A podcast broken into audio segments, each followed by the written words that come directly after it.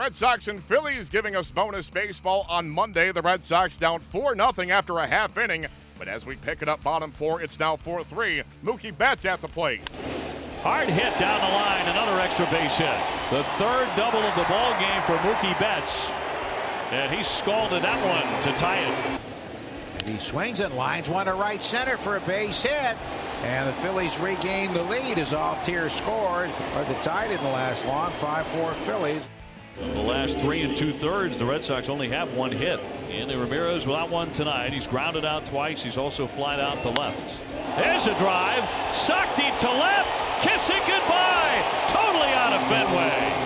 And the Red Sox have tied it. Matt Barnes in some trouble in the top of the 10th inning. Swung on and missed. Strike three. Got him. Here's the 2 2 again. He got him. Barnes with a big time effort. First and second, one down. We're in the 11th inning, tied 5 5. Pedroia can be the hero tonight. Swing ground ball right side through for a base hit. Moreau hits third. Here he comes. Altherr's throw to the plate. He dives. He's safe, and the Red Sox win it. It did not look good for the Red Sox in the early going as they fell behind 4 0 after just one inning. But the Red Sox battled back to get their second walk-off win of the season on the second walk-off hit in the career of Dustin Pedroia as they took down the Phillies 6-5 in 11. Here is Red Sox skipper John Farrell. Tonight's a big team win. Uh, so many guys uh, chipping in uh, from a big night from Mookie at the top of the order. Uh, it's two critical and crucial innings by Matt Barnes uh, after he's been worked fairly heavy of late. Uh, Panda with a, a, key base hit to lead off the final inning. Uh, you know, Mitch once again getting some big hits. Benny jumps back in after a day off, swung about, swung about very well. So you you could check the box on a number of guys. Uh, so this is very much a team win here tonight.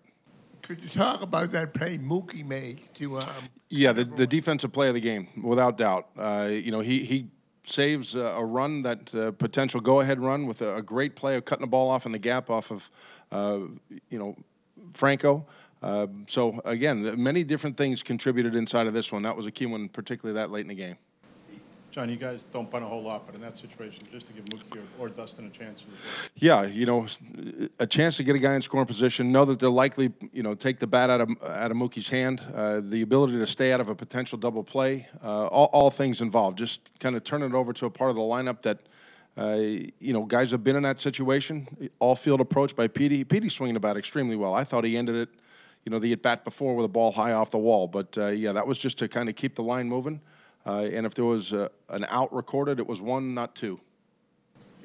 John, can you just share your thought process and how you use Sandoval tonight and then Marrero as well later on? You know, with uh, the fact that they weren't going to use Morgan at that point in the game, uh, or even before that, where there's three out of four left-handed hitters coming, uh, there was a chance to get another left-handed bat in the lineup. Uh, you know, I got to pick spots for Panda to get in there. Uh, and granted, he makes a nice play defensively on the humpback on the liner off of Nava, and then a, a, rather routine ball that he kicks off the heel of his glove. So. Uh, the fact that they're going to stay right-handed the rest of the way, wanted to keep his bat in the lineup, and, and it's just so played out that he gets the leadoff base hit. What did you take away from Rick, and did he make a defined change after that first inning?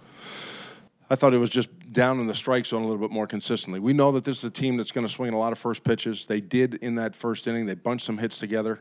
Uh, but, you know, once again, he goes six innings. He's not all the way there yet, obviously, with the number of hits surrendered here tonight. But uh, while he's working at it to get back to being a little bit more refined, uh, we picked him up offensively tonight.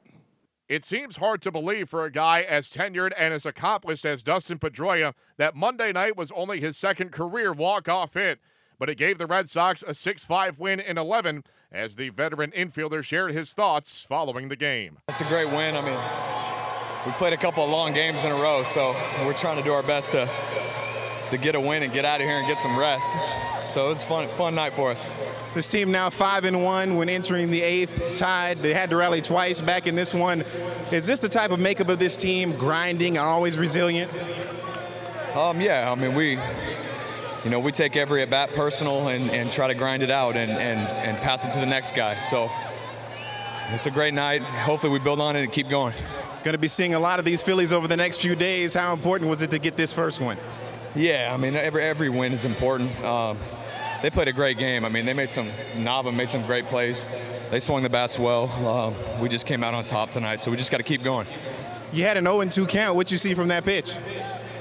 I was trying to just battle. I mean, he threw me a, a cutter the pitch before that was kind of unhittable. So uh, I was just trying to protect the plate and and go with the pitch wherever wherever the pitch is thrown. Try to hit it that way. So I lucked out and found a hole. The Red Sox turn to David Price on Tuesday, who makes his Fenway Park debut in 2017. He is opposed by Ben Lively.